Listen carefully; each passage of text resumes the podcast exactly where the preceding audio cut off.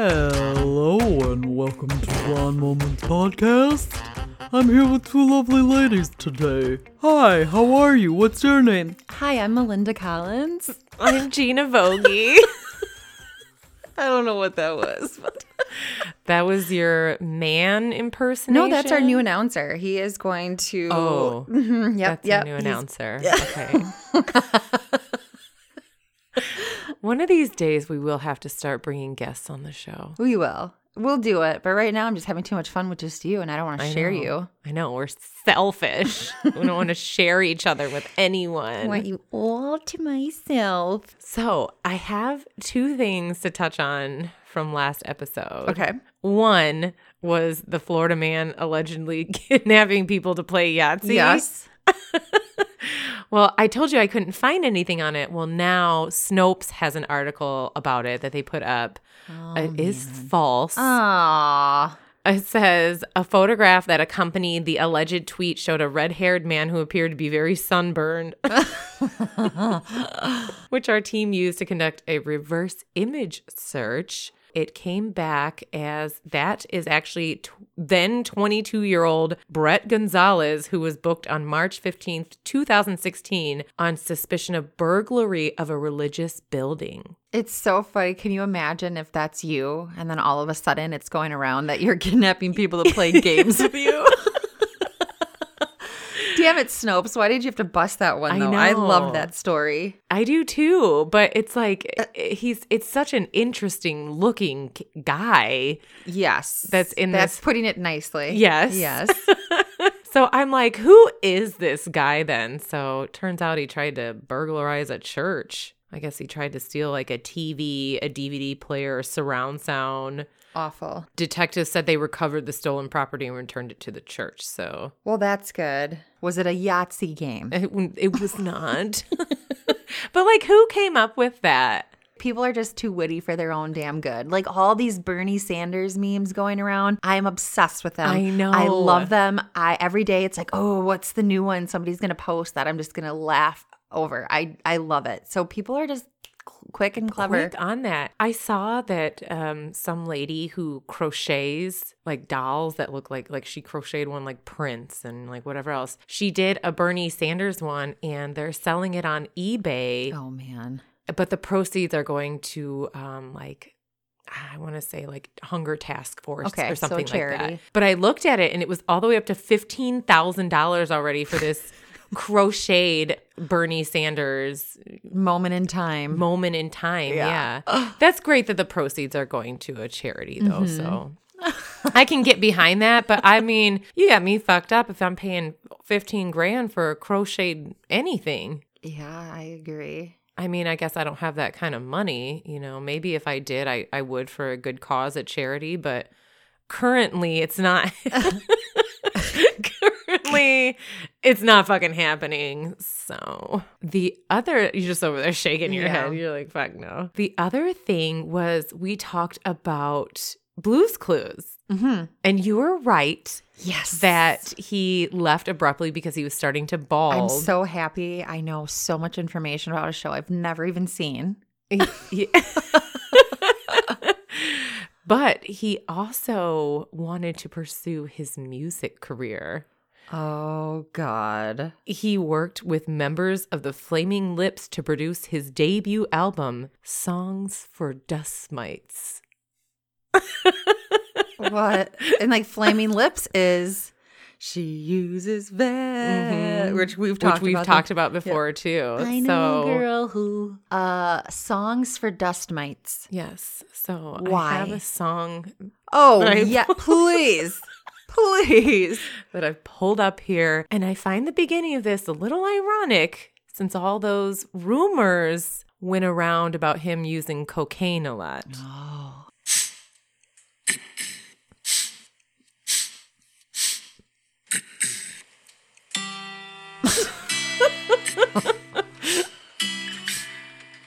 Maybe he's just smelling dust mites.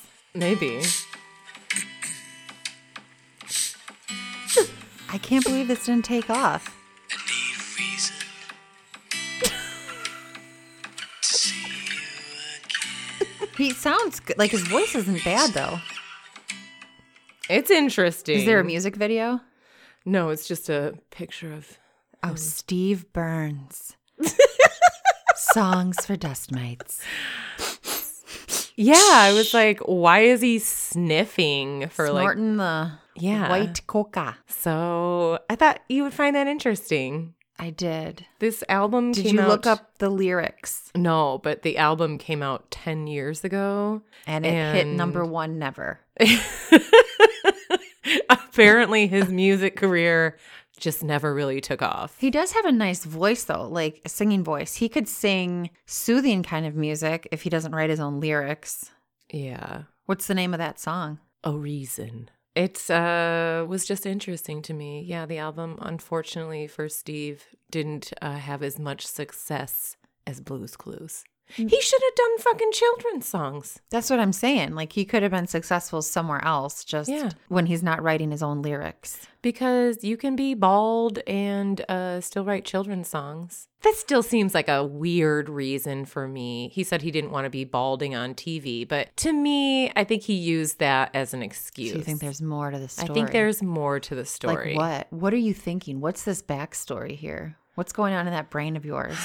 I don't know, that he did not want to be doing, maybe it was very bad for his dick game. You know?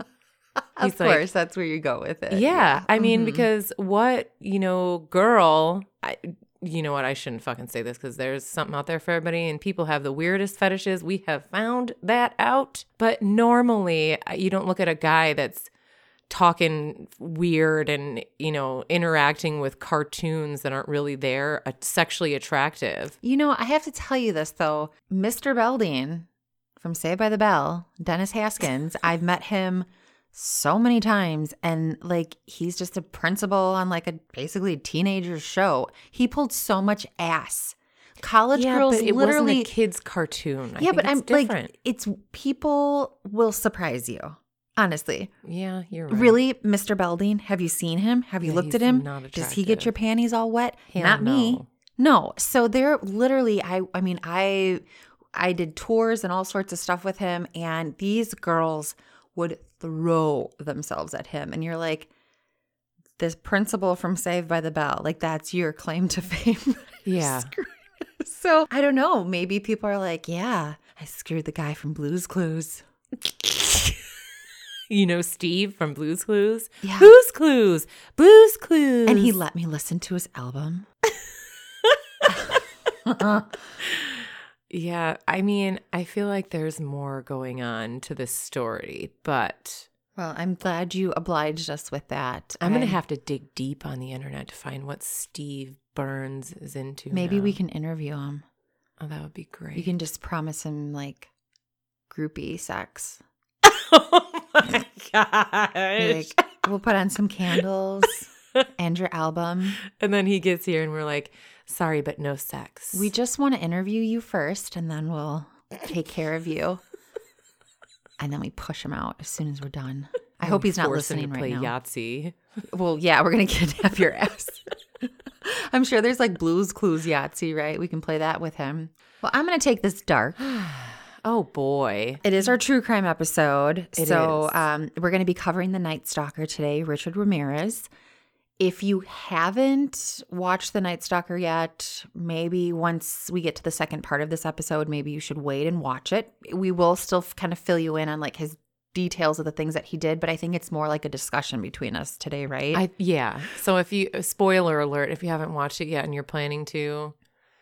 Don't listen to this episode until you've watched it. Yeah, so we'll warn you before we get into the Night Stalker talk. But I had talked about Bobbie Jo Stinnett before. Lisa Montgomery was her murderer. She cut the baby out of her belly. Mm-hmm. They did execute her. Wow. So she was the first female, I think, in 67 years, had the death penalty by lethal injection. Oh, that's crazy. And it is, what's crazy about that is if it would have been like 4 days later, it wouldn't have happened because of the change in presidency. Yeah, because Biden does not support death row, right? Or that's crazy. And I'm sorry, but like in this particular situation, every time I had to look her up, you know, you're seeing the facts of what she did again. She had strangled Bobbie Jo and then cut the baby from her womb, and it's like, you're not, you're evil.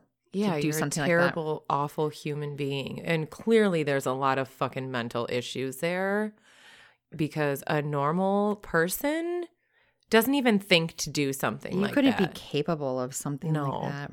There's no way. So sorry to bring that one down, but then I want to bring it up with a really funny news article I found about a woman in the Virginia Department of Corrections. Oh, so she's like a corrections officer? No. She is in the correctional facility because she's a criminal. Okay. Ready for her name? Clitorious Aretha Fry. Who would fucking name their kid that? Come on. Clitorious? Clitorious. Yes. Clitorious. Mm. She is 34, wanted for violating the terms and conditions of her supervised probation. She removed her ankle bracelet and her whereabouts are unknown. But the reason why I wanted to share this obviously was for her name, but the comments people posted. Again, her name is Clitorious. Some of the comments are, I wonder if she'll hire a lawyer or try to get herself off. Oh my gosh. This is literally the best thing I've seen all day. What crime was she fingered for? I hear she's known to usually be in the northern part of the hood. Oh my gosh. Last seen in the front of a canoe. I love the internet. I mean, you name your child Clitorious, you're destining them for jail, for prison. What kind of a life are you going to have? Because you know they're going to get bullied. Yeah, which is going to cause issues, you know. Just like if you name your daughter Diamond, she's probably going to be a stripper. A scripper. Diamond, stripper, cinnamon, stripper. But you kind of, you know. Diamonds are forever. Here's another one. What would you guys do if we didn't sing for one episode? Oh, my God. I just found out my husband hates when I sing. What? Yes. There was the commercial. I can't even think of what it was now. Oh, the Limu Emu Liberty Mutual. And Doug. Yeah. And it's like, Limu Emu. And so I was singing it, and he's like laying on the floor playing with my son, and he starts shaking his head, and he rolls his eyes. I'm like, What's that all about? And he's like, what? I'm like, why did you just roll your eyes? He's like, you're freaking opera singing enough. Oh my God. So now I'm like starting to pay attention. I sing all day long. Random shit. I'm like, I'm really annoying. I say all the time. Yes. Like instead of saying hello, I'm like, hello. You know, I do it all the time. So I am. You get along so well. Yeah, you don't even notice it. I'm just as equally annoying. But I was like, man. So I sing a lot to my son too, like just talking to him. And like I sing and I'm like noticing how often I'm doing it. I'm like, my poor husband, if he hates it, he's like. He listens to it all day long. Well, now I almost do it more purposely. Well, fuck yeah. I would too. I'd be like, are you mad at me? Why? Explain yourself. I don't care. This was my favorite comment, though, on all of these. History's longest manhunt continues. Oh. Shots fired. Oh, man. Wait, I just saw this one. I didn't see this one before. It says, me calling 911. Hi, I think I just found Clitorious. Dispatch, excuse me? Oh my gosh. I didn't even realize this. She's in Virginia. So Virginia, right? Virginia. Clitorious from Virginia. Oh, Virginia. Man. That was like the laugh I needed, though. I was just perusing through and made my day. Well, I have a very exciting, perhaps arousing story for you. Please arouse me. So apparently there's this viral trend going around of eating oranges in the shower. Have you heard of this? I have not, but I just have some new fresh oranges. So apparently, you know, when you're in this hot, steamy shower, you have a nice cold orange that you've kept in the fridge, and you peel it in the shower, and you get the orange essence steaming in the shower room with you. And you just throw the peels on the floor, clean them up later, because that orange peels on the floor will help with the aromas. Effervescence. Well. The effervescence. And then when you normally eat an orange, it's very sticky. Don't have to worry about that in the shower. Oh, yeah. You just simply, you know, enjoy eating in the shower. And then if there's pieces of it that, you know, are a little... You don't want to swallow that piece. You can rub it on your body and get those orange oils all over your body. Okay. And then enjoy that tasty treat. I like that. I am going to try that tonight. Apparently, the origin of the online shower orange movement can be traced back to a Reddit thread from 2016. It's been around for a while, but apparently just began to get popular again. I'm here for it. Especially after trying it. You know, lately I've been on a kick of eating really, really cold grapes. Ooh. So I'm going to have to try the really, really cold orange in the really, really hot shower. I did do the burn the orange trick to try to get my taste buds back. Oh, I didn't hear about this trick. So I had posted on Twitter that I couldn't taste anything, and a bunch of people sent me this, but you take an orange and you actually burn, like you char the whole outside peel. Then you unpeel it, you put the pulp of the orange inside of a bowl, and then you put brown sugar, like 5 tablespoons of brown sugar and honey in it, and then you mash it together and eat it. All I got from that was gut rot. I did not get my taste buds back. Sounds like it. But the first person who sent me that, I'm like, okay, I'm willing to try anything because I was desperate. I'm like, if this is in fact a joke, kudos to you that you got me charring. They got you burning oranges and eating it with a bunch of sugar. It did nothing for me, but there's plenty of people out there who said that it worked for them. But I'm finally getting some. I'm probably at like 50%. That's how it was for me. Like it started to come back, and then it was like 25, 50, 75%. And then finally I got it all back. But it took some time. It's so funny. So I still don't have my smell at all. And we had a party, a family party, and they had Santa come.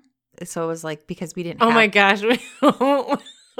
When you said that just now, I thought you meant they had Santa come. Yes. Like Santa, yes, Gina. Like, I'm like, wow, what kind of a family event is this where y'all are making Santa come? You're such a sicko. Jerking off Santa. He smelled so bad. And I'm like, I can't even smell when my son poops his diaper, but I can smell stinky Santa. Ugh. Oh, man. Not good. Where the hell did they find the Santa? I don't – you know what? I have no clue. Honestly. I just picked him off the streets. Like, hey, you. Want to make $10? Put the Santa suit on. I wouldn't even – We're going to make you come. Yeah.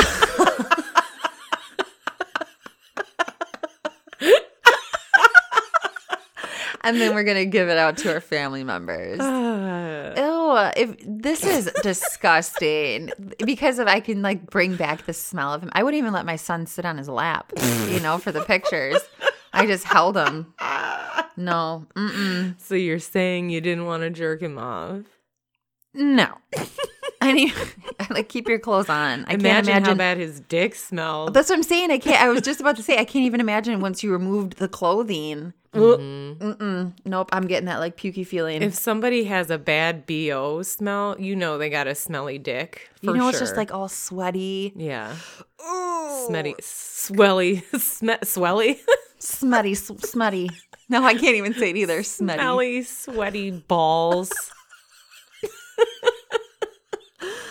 So Ew. Santa, apparently we've been very naughty girls this year because we're talking shit about you. I know. We're both getting coal in our stockings. We're already on the naughty list, and it's only fucking January, February. We're not getting any oranges in our stockings. I am here for that orange in the shower. I think I am too, honestly. I'm going to try it. It sounds Sounds nice. Like, well, maybe I have to wait until I get my smell back to really get the full effect. Yeah. Well, because you got to eat the orange too. Yeah. Well, I can taste. I just can't, I want to get like the smell from the hot water getting all over those peels and just,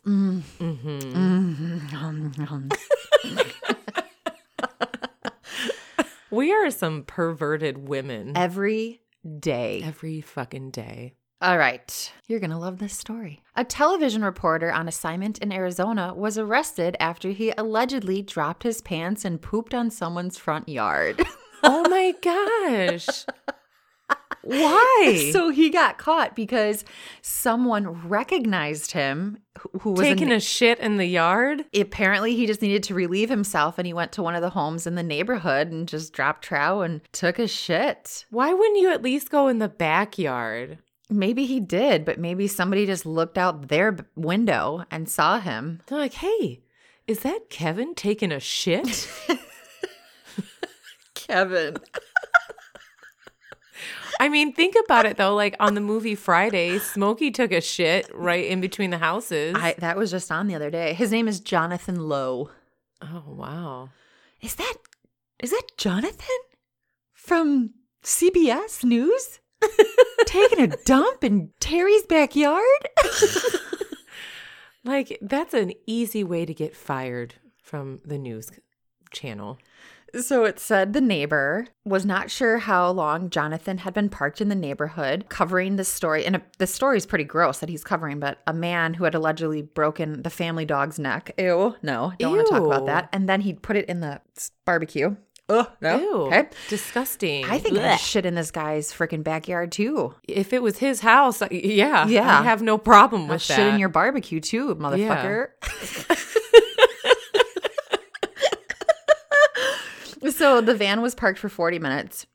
The neighbor then said she spotted Jonathan walking out, pick up several papers off the street. He needed something to read. He needed something to wipe with. And then squat on the side of her neighbor's yard. When the police arrived to talk to him, he didn't deny what happened. I know what you want to talk to me about. I've been feeling very sick and I've been stuck in this van all day.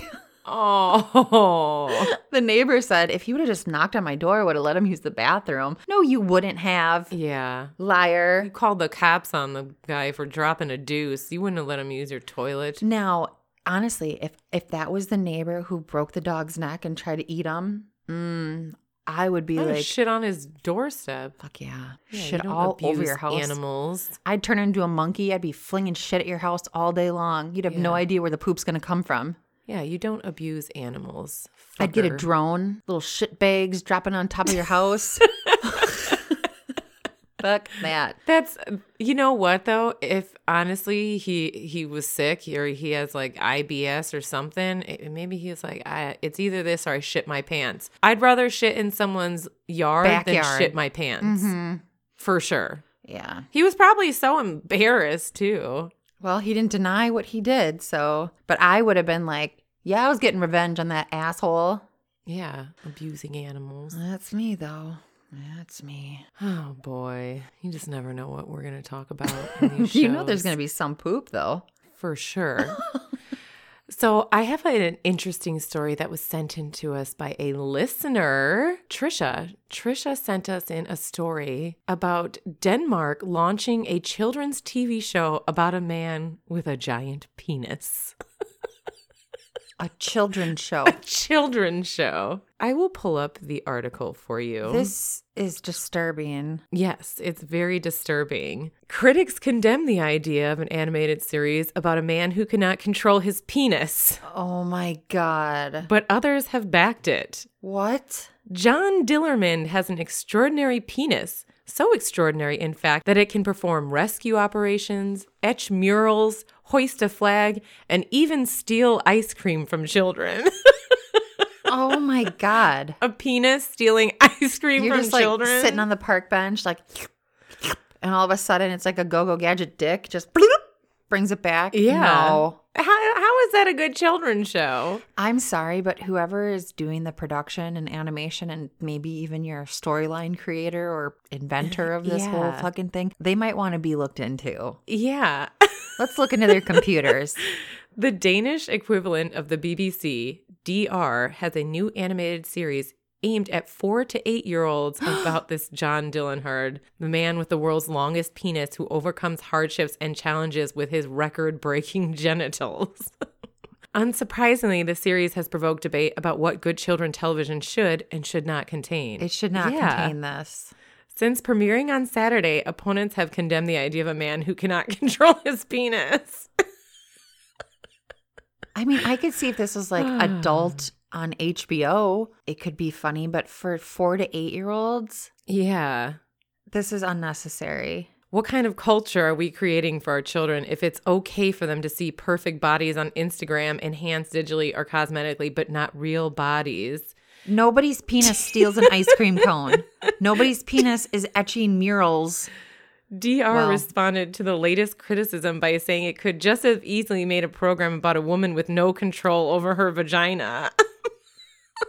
Oh my, these people need to be looked into. Fuck? All right, so I'll show you like the little picture of the cartoon. I don't know what he's doing. Okay, so his penis is like a tail almost. Like it doesn't look like a penis. It just looks like. It's just coming from his. And he's putting lighter area. Fluid on the grill or gasoline on the grill. Yeah. I don't see the need for that. I don't know what y'all are doing over there in Danish. Denmark. It's Denmark, right? Denmark. I don't know what's happening over there, but this shit would never fly in America, I'll tell you that. With good reason. Yeah. I mean, why couldn't you just made it a tail? I don't know. I'm also just relieved that it's not an actual penis. Like, it doesn't look like a penis. Yeah, it looks like a snake or... Red and white striped rope. And it is covered. He's wearing a red and white striped outfit, and his penis is covered. Like an old-fashioned swimsuit. She was wearing a red and white striped bathing suit. He is scary looking, too, though. Like, and what happens if his penis gets hard? It steals your ice cream. I'm going to have to go and say I would not let my kids watch this. You know what? There's probably a lot of people in Denmark that still won't let their kids watch this. Again, if it's not targeted for 4 to 8-year-olds and it's adults and it's supposed to be funny, okay. Yeah, like there's that cartoon show for adults that I've watched that I think is hilarious on Netflix. Big Mouth, yeah. But that's for adults. To me, this would be something that should be more... like a funny animated series for adults. This should not be targeted to 4 and 8-year-old children. There shouldn't be a man with a really long penis stealing your kid's ice cream. And what are you telling children? It's okay for a man to do whatever he wants with his penis? If it's uncontrollable, he says it's uncontrollable. You can do whatever you want. Yeah. Nah. Including steal your fucking ice cream. I'm going to go with a big fat nah. That's where I draw the line. Yeah. Your dick can't steal my ice cream. You can paint all over my house if you want to. Try to touch my food with that stanky ass dick. Santa, no. So we're going to go ahead and pass on that idea. That would be blocked from my television for sure. There's not a chance in hell. Yeah. That would ever make it to the TV screen in my house. No. It doesn't even look like the animation is... Yeah, Denmark, step up your game. At least if it was pretty, beautiful animation, we would be more interested. No, I'm lying. Yeah, I'm going to go ahead and say it's a no. But interesting nonetheless, so thank you, Trisha, for sharing that. That was... very interesting. Yeah, I wonder, does that just like pop up on her Facebook news feed and she sees it? Yeah, Trisha, what are you Googling? Yeah, what's in your search history? Maybe we're not the only weirdos. I think not. Make us feel better about our search history. Oh, the McGregor fight was this past weekend too.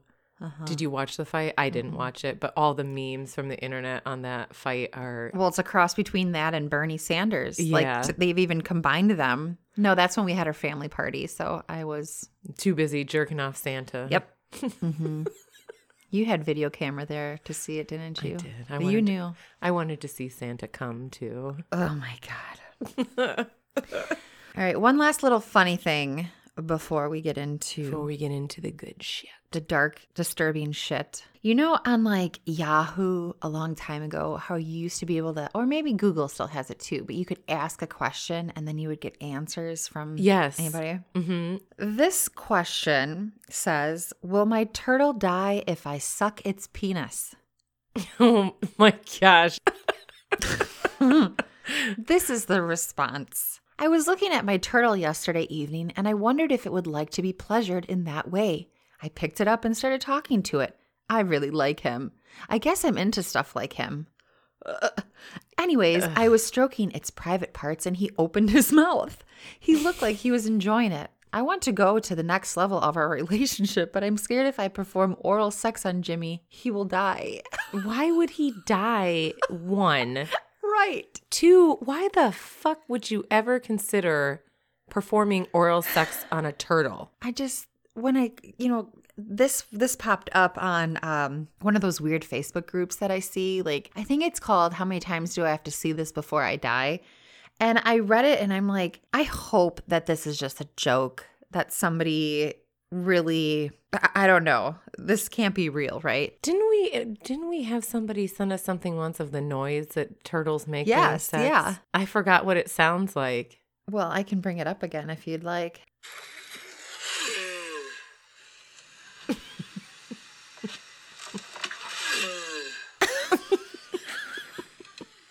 God.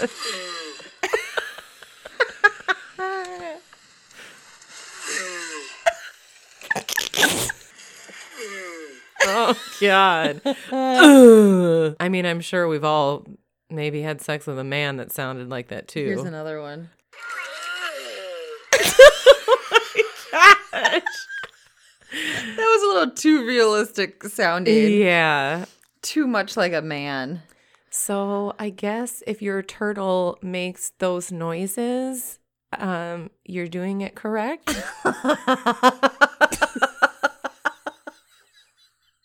If he doesn't roll over and die, then he's okay. This is disturbing to me. I hope this person does not own this turtle still. I hope somebody has taken this turtle into better care from this man who wanted to molest his turtle. Yeah, the idea of sex with an animal is so gross to me. And a turtle? Like, why? What in the fuck would possess you to want to suck a turtle dick? Well, this person obviously thought they were in a relationship. You just wake up one day and look at your turtle and you're like, I'm going to suck you off. Oh, no. Like, what? What? Why? I'm going to go ahead and say this person doesn't have a lot of friends, because your friends would tell you this is a horrible idea.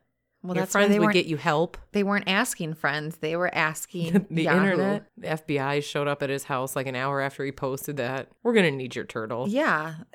That same FBI needs to go to Denmark. And arrest this producer whose idea was giant penis taking ice cream. For 4 to 8-year-olds, fuck, man. It sounds like a horrible idea. Okay. So, moving on, now we'll get into our true crime part of this episode. The Night Stalker. Taking a deep dive into The Night Stalker. Yeah. I watched all 4 episodes in one night. It was such an easy binge. Well, I will tell you, I got yelled at for saying I binged.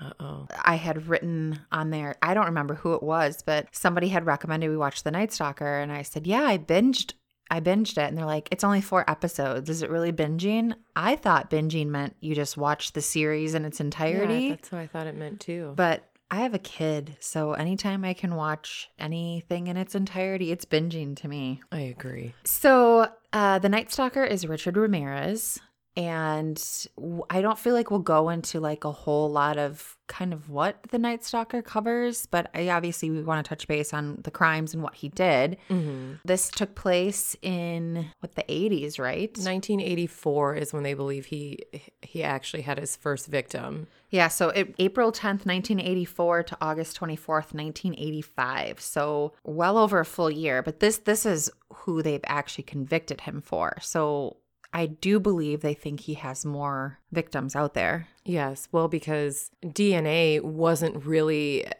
a thing in the 1980s, especially not 84, 85. So they were able to convict later on at least, I know one, I think it was a 9-year-old girl. Mm-hmm. But I'll go into that later because I have something to discuss on that too. So. Okay.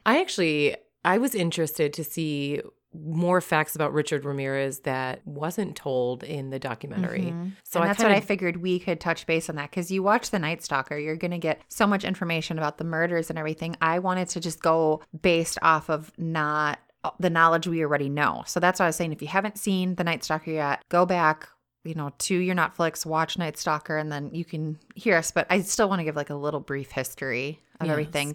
But I too, because they don't really touch base on his childhood, things like that, which I think are important because they give us a better understanding of why people do the things that they do. Mm-hmm. So Richard Ramirez was born in El Paso, Texas in 1960. He was the youngest of 5 children. When he was younger, he had a cousin named Miguel who was a Green Beret. He had been in the Vietnam War, and the reason why I'm bringing this up is they do not touch base on this in The Night Stalker, but he had showed Richard Polaroid pictures of victims in the Vietnam War. His cousin had also severed women's heads in the Vietnam War. The Polaroids of it. And he was, showing these pictures. And then he also got Richard into marijuana. He was teaching him his military skills. That's pretty scary stuff for, what was he, like 12 years old at the time? Mm-hmm. And his father, Julian, was prone to fits of anger that often resulted in physical abuse towards the wife and all of their children, including Richard Ramirez. And it even says in this one article that at the age of 13, Ramirez could no longer handle the violent outburst and began to seek escape by sleeping in a local cemetery.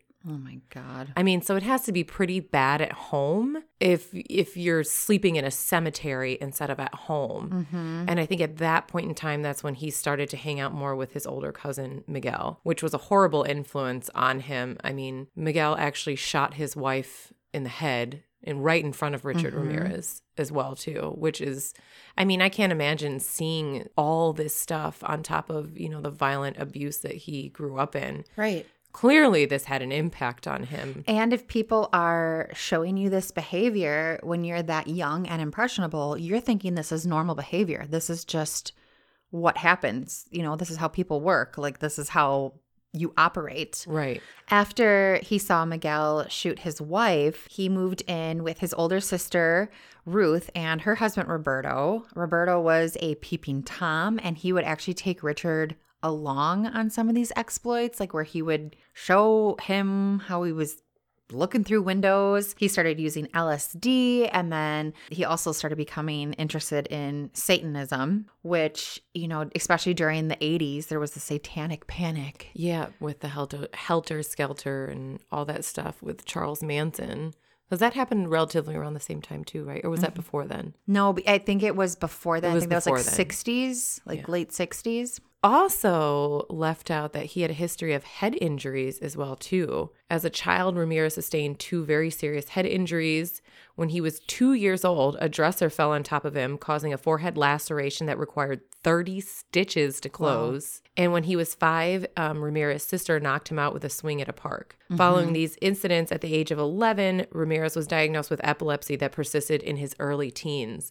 So there's a lot going on there. Yes, and head injuries, as we've known, mm-hmm. are substantial for development and who you become as a person. I feel like most serial killers have had some significant head injury. Mm-hmm. Ooh. And they left all this out on the documentary. They barely touched on his childhood. They maybe talked about it for 2 minutes. Like, if that. Yeah, it was really brief. Then when he was a little bit older, he started working at a Holiday Inn, and he started using his key to be able to rob people in their rooms. He did try to rape a woman in her hotel room, but her husband found them, and he beat the shit out of Richard, which was good.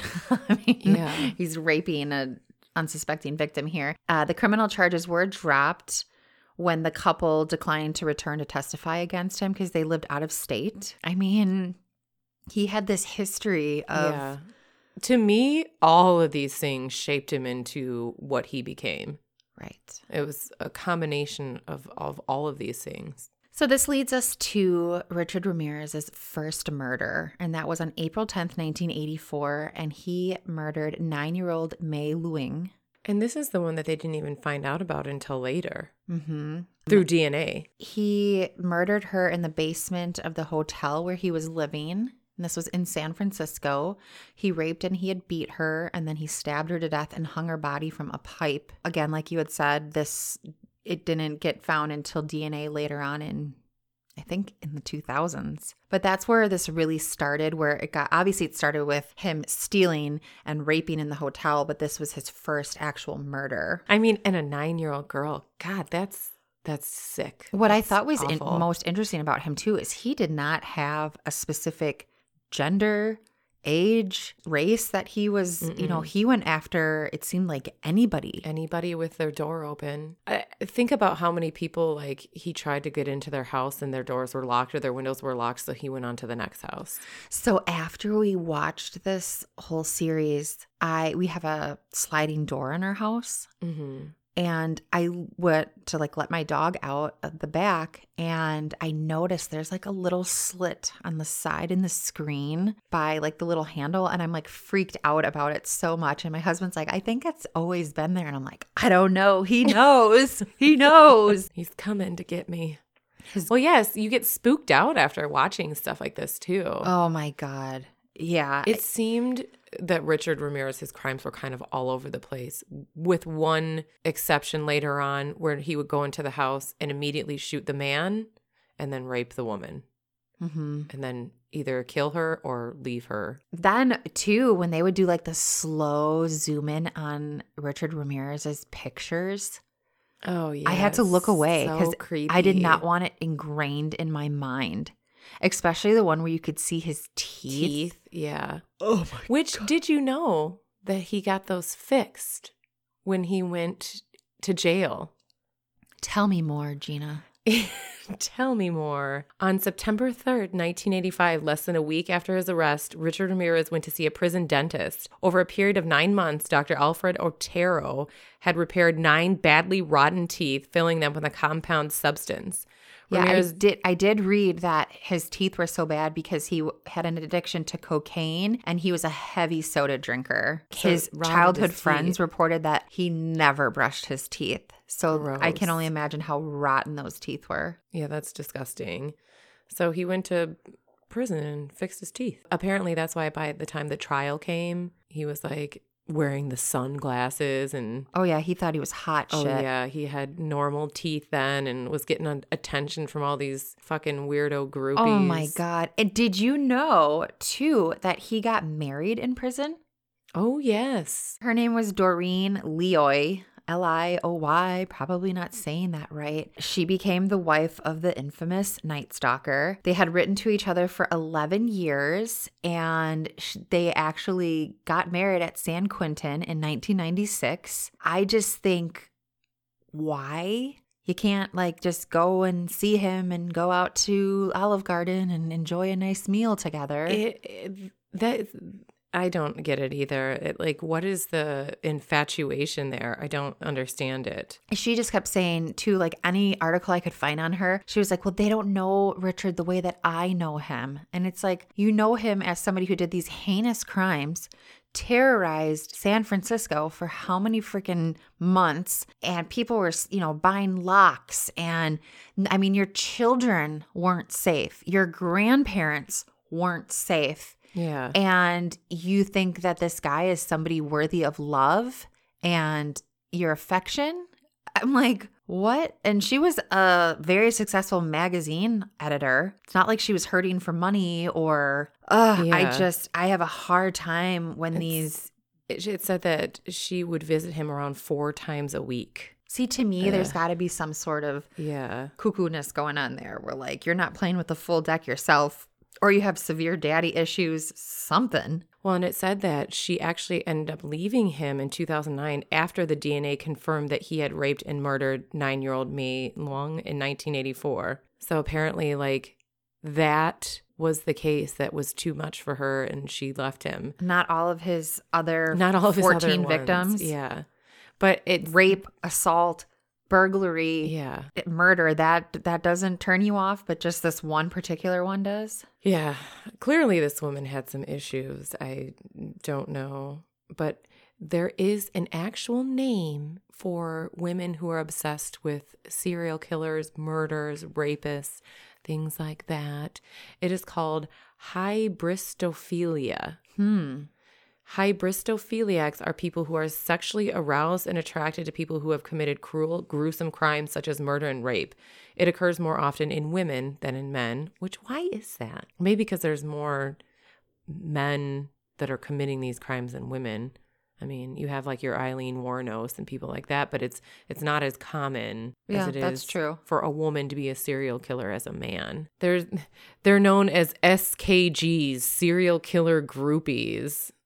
Like, don't you have anything better to do with your fucking time than you know, like even like Ted Bundy too. It's like you had this guy, like, what do you think if he was out in the public still, what do you think he's going to do to you? Yeah. Like, you think that you're just going to be this one person who he's not going to rape, attack, and murder? Like, or what do you think he's so special? Stop committing these crimes? Like, he's just going to be happy with you? I mean, the whole thing is so bizarre to me. Like, it's fucking weird. They're in prison because they're an awful person that did all these awful things. He, like, slit these women's throat, like, ear to ear. That's you would feel safe being with somebody like that? Are you serious? It's so gross.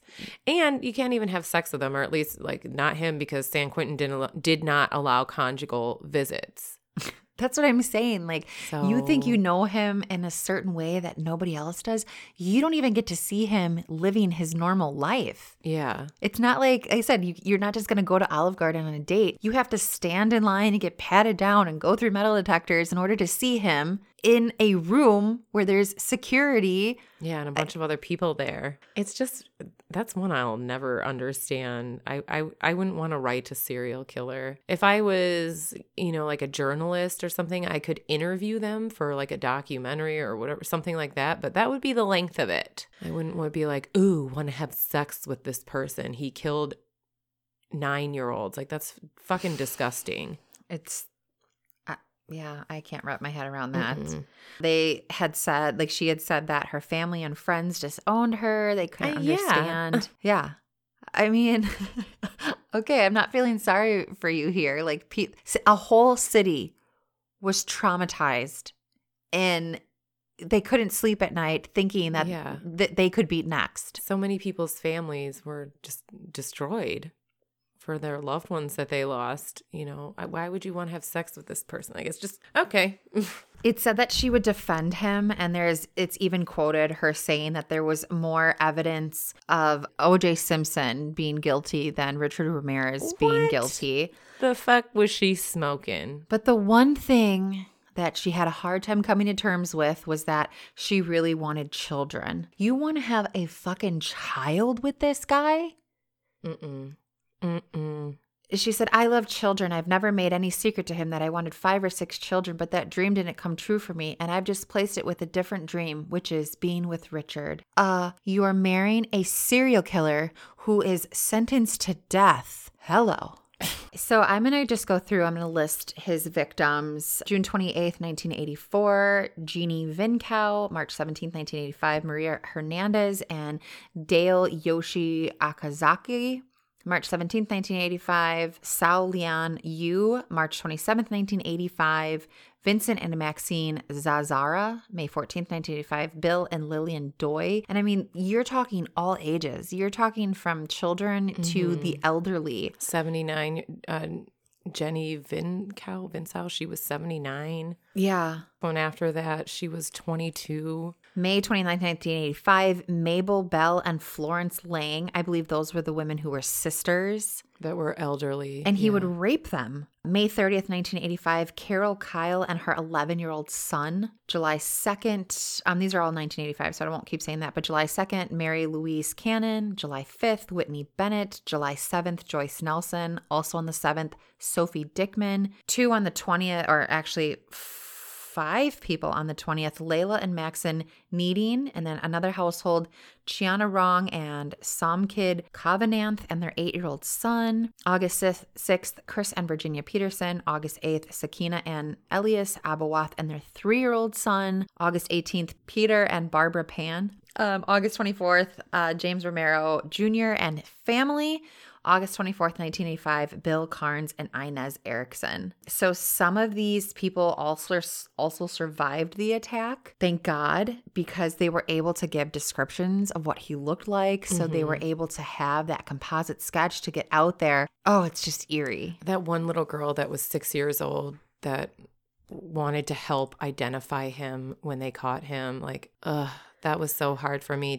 He took her out of her house, correct? Mm-hmm. And brought her to, I'm assuming, his house. Yeah, like put her in a duffel bag or something, repeatedly raped her, and then let her go. She kept saying, like, she had to go to the bathroom. Yeah. And he would stop, and then, I mean, it's just, like, so sick. The stuff with children is just so hard for me. Well, and they had that 6-year-old girl as a now grown woman on the documentary talking about it, and she is a very brave woman. So when it came time for Richard Ramirez to stand trial, she was even willing to testify against him, which I, 9 years old, I don't know as a parent if I'd be able to allow my child to do that. Obviously, you want this person convicted, but she's a tough cookie. Yeah, she really is.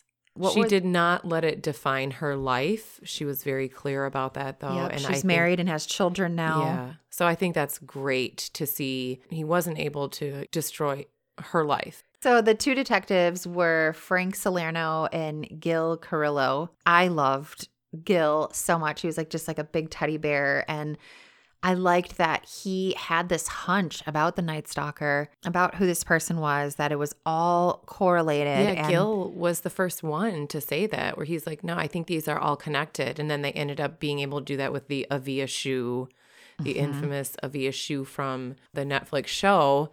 But yeah, everybody kind of laughed at Gil at first and was like, no, they're not. You're just trying to get ahead. You're just trying to be this big shot. And it's like, hey, if somebody has a hunch about something, why not see it through? And thank God. I mean, I'm assuming it's gotten much better and, you know, police departments.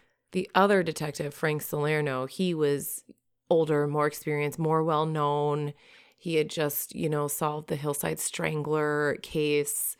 So, you know, here you have this very experienced detective and this very not experienced detective. So, but they were like the cutest mix. They like leveled each other out. Yes. It seemed. I got so frustrated with the media that they wanted to run the shoes. And, you know, it's like, oh my God, you have this huge piece of evidence. If he changes his shoes, it's hard to know what's related. Ugh. Or even like how close they came to getting him so many times, like the dentist. Oh, that made me so angry. Okay, so they set up this whole emergency button that they're pushing once he gets back in there, because he knew he was going to come in because he had teeth problems. And you're pushing this button and the cops don't show up. You just don't think like, okay, I'm going to have my assistant leave the room and go call 911. Call somebody, pick up the phone, where they're just like, oh, well, he's here and everybody's looking for him, but we're not going to even make a fucking phone call.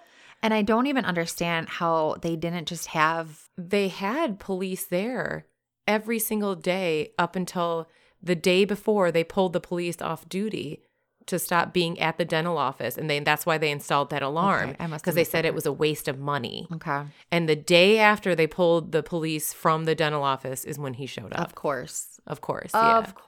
That, and then the car as well, too, that they wanted to dust for prints, and they were like, oh yeah, we'll get to it, but they wouldn't give them access to the car, and then by the time they did... It's just sitting out in the sun. Yeah, and so there was no fingerprints in it. And it just makes you think how often this stuff is going undone or missed, or like not even just on this case, but just in general. Yeah. Well, they did find that dental card in the car, and that's what, you know, led them to that, but... Then all that stuff happened, yeah. Right. So. And that's just happenstance that happened to be in there. And, I mean, the fact that he even went back to the same dentist, like, what are the odds of that? He could have went anywhere else, too. Oh, his teeth were so disgusting. Did you see the part where there was a librarian who saw Ramirez and said he smelled like a goat? Mm-hmm. Like he had to smell so freaking nasty. Well, rotting teeth is a horrible smell. Yes. And especially if it's his whole mouth. I mean, I can't even imagine. And, you know, you combine this with the fact that he's not like showering and stuff. Yeah. He's just like an unkempt person. Ugh. Oh, man. But can you imagine like you're the librarian taking care of him and he gave you chills just seeing him, and then to find out here he's this notorious serial killer? Yeah. Oh, Lord. Yucky. There are a lot of people were saying that Netflix shouldn't have had like all the crime scene footage and all this, you know, the blood splatter and the testimony from the kids. And I think they knocked it out of the park with this one. If you're a true crime fan of learning about this stuff, I mean, I'm interested in seeing the pictures, and that they blurred out, you know, stuff that they shouldn't be showing, and they blurred out people's faces and everything like that. What was interesting to me, the way they filmed it, though, was they would have actual crime scene photos, and then with like computer whatever they do, make it into like a real scene. Mm-hmm. And that was really interesting. Like you're walking through the scenes. Yeah, to kind of like really bring it to life while you're watching it.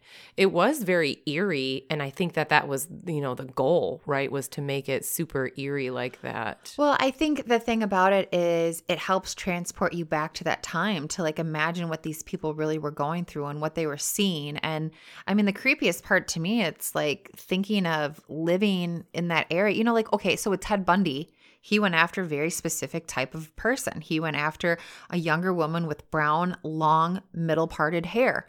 This guy didn't have that. No. You know, not that it all over the place. Not that it makes you feel better, but it's like he doesn't have a specific type that's even scarier. It's like, okay, he was next door. What's going to stop him from coming to this house? And it was scary. So I personally agree. I think the way that they filmed it and decided to kind of show you like the walkthroughs and everything, it just makes it more realistic. It, you know, and I personally feel like they did a wonderful job of not glamorizing Richard Ramirez. They're not making him into this hero. Yeah. They really showed him for the true terror that he was. Mm-hmm. 'Cause you know, when they're showing all these pictures of these women sending themselves topless photos and naked photos and love letters and stuff, it's like, yeah, for whatever reason that happens, and these people just become so like celebritized, if that's probably not even a word, but these horrible, awful individuals. And I personally feel like the director took it in such a way where you really saw the true evil in this person. Yeah. You know, and maybe that's part of the reason why they didn't go so much into his childhood. So you didn't have any sympathy for him, and you really just saw him for the horrible, heinous crimes that he committed. Yeah. I don't know. Well, and he was evaluated by a psychiatrist, Michael Stone. He described Ramirez as a made psychopath as opposed to a born psychopath. He said that Ramirez's schizoid personality disorder contributed to his indifference to the suffering of his victims and his untreatability. He also stated that Ramirez was knocked unconscious and almost died on multiple occasions before he was 6 years old, which we talked about, and as a result later developed temporal lobe epilepsy, aggressivity, and hypersexuality. So that's interesting as well. Mm-hmm. Well, ultimately, I am glad they found him. I am glad they captured him. I am glad that they put his ass in fucking jail and locked him up. Well, that's what I want to talk about too, was how he was ultimately captured. Which was so cool. So you know, the media puts out this news article, and it's everywhere.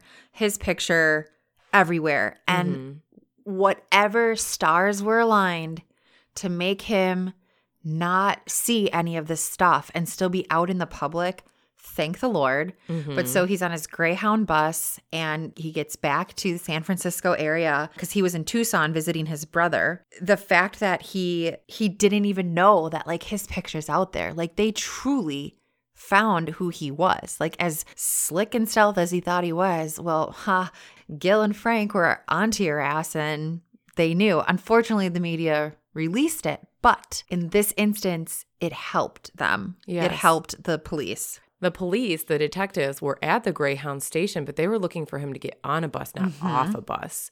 So he got off the bus and didn't even see them, was on his merry way. Right. He stopped at a little like convenience outdoor whatever store, saw his face on the paper and got back on the bus because he was like, I got to get the fuck out of here. There's also a group of elderly Mexican women who were identifying him as the killer, you know, on the bus. Yeah. Then he saw his face on these newspapers and he's like, fuck. So then he runs across the freeway, which is insane. He tries to carjack a woman, but that didn't happen because nearby people saw what was going on and he wasn't successful at that. Then they are chasing after him. He goes over fences, tried 2 more carjackings, and then a group of people in a neighborhood attack him. Took his ass out. They hit him in the head with metal bars and they were beating him and holding him down until the police were able to get there.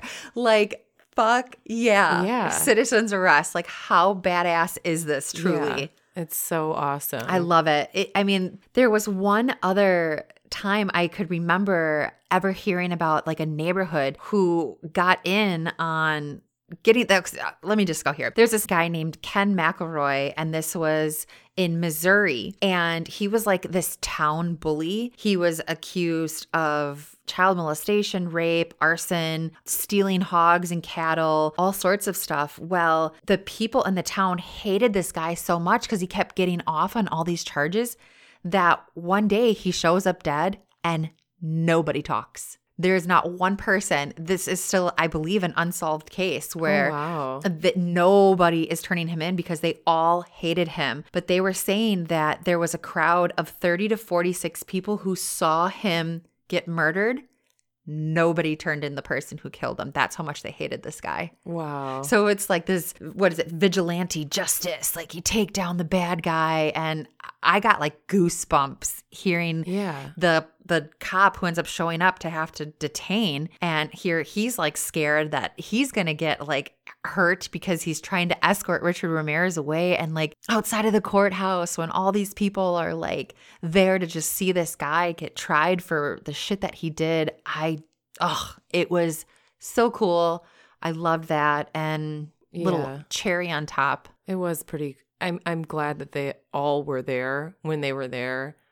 It was like kind of right place, right time type thing. Hell yeah. Like you see this guy and you're like, I know who that guy is. And over the head and just we're taking his ass out. We're getting him. He done. He gone. There was drama with like the trial as well too, besides all like the weird ass groupies. It was like a jail employee overheard that Ramirez was planning to shoot the prosecutor with a gun. Oh my God. Smuggling a gun into the courtroom. On August 14th, the trial was interrupted because one of the jurors, Phyllis Singletary, did not arrive to the courtroom. Later that day, she was found shot to death in her apartment. The jury was like terrified, wondering if somehow Ramirez had directed this event from inside his prison cell. But it was ultimately determined that he was not responsible, and she was shot and killed by her boyfriend. Oh. Who later committed suicide. Yeah, I hadn't heard that. I did read that he tried to escape prison 2 different times. Yeah, I read that article too. One time while he was being brought back into the prison, he tried to smuggle a key in his butt to unlock his handcuffs. And then that obviously didn't pan out for him. And then he never executed the second plan because the police were aware, or the correctional officers were aware of what he was trying to do because he had written it in a letter to one of his groupies on what his plan was. What an idiot. So, well, thankfully, right? I mean, this guy, I don't think he was very smart. It didn't seem like he had much like education either. Well, probably not. I think probably like his education was this bullshit stuff that like peeping Tom and shooting your wife in the face and drugs. Getting and beaten. I don't think he had a very formative, good upbringing. Yeah. Well, on September 30th. He didn't stand a chance, basically. He didn't stand a chance, no. Not that he had to go this direction, this heinous of crimes, this like horrible attacking all ages and whatever, but he didn't stand a chance to be like a good functioning person. It didn't seem like he was set up for having a good life. Yep. No. On September 20th, 1989, Ramirez was convicted of all charges, 13 counts of murder, 5 attempted murders, 11 sexual assaults, and 14 burglaries. Jesus. During the penalty phase of the trial on November 7th, 1989, he was sentenced to die in California's gas chamber. He stated to reporters after the death sentences, "Big deal. Death always went with the territory." Oh, it also says the trial cost $1.8 million. Which wow. at the time made it the most expensive in the history of California until surpassed by the O.J. Simpson murder case in 1994. Holy shit. He did die in prison, though, before then. He died of complications secondary to B-cell lymphoma. Which makes me so mad. They weren't able to carry out his sentence. I think they should have just put him in the street and let the people have him. Let the vigilantes take in. Let the people have him. Well, by some estimates, he would have been in his early 70s before his execution was carried out due to California's lengthy appeals process. Well, then I guess crazy. Maybe it's a good thing that he died before then to let him have any inkling of a life, that's not the word I want. Any more groupies marrying him and riding him.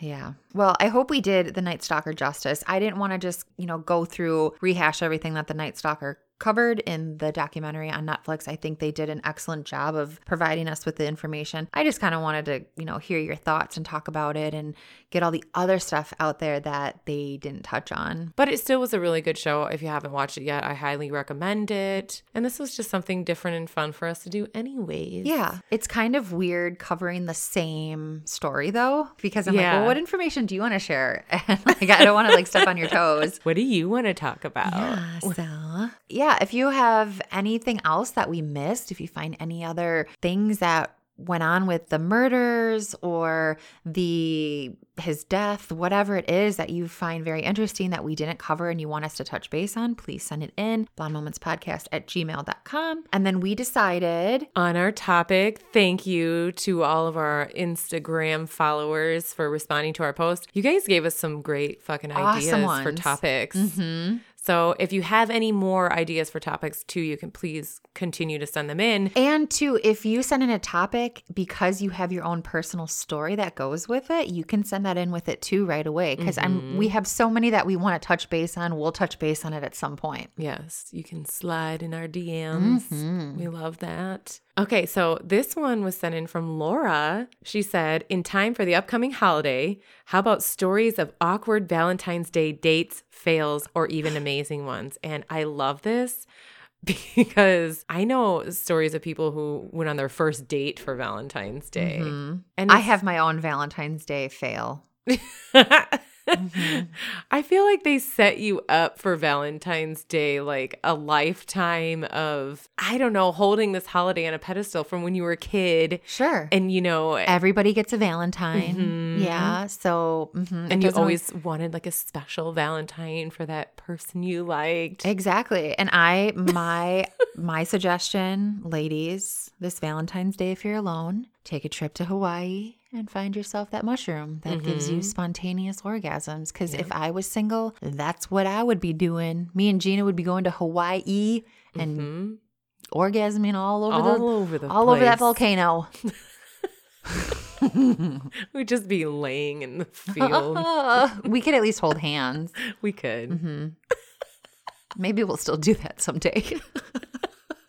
We're planning our next vacation. So if you have any awesome Valentine's Day stories, send them on in. All right. Well, I will end this episode with our blonde joke. Why couldn't the blonde add 10 and 7 on the calculator? Why? She couldn't find the 10 key. Oh. Jesus.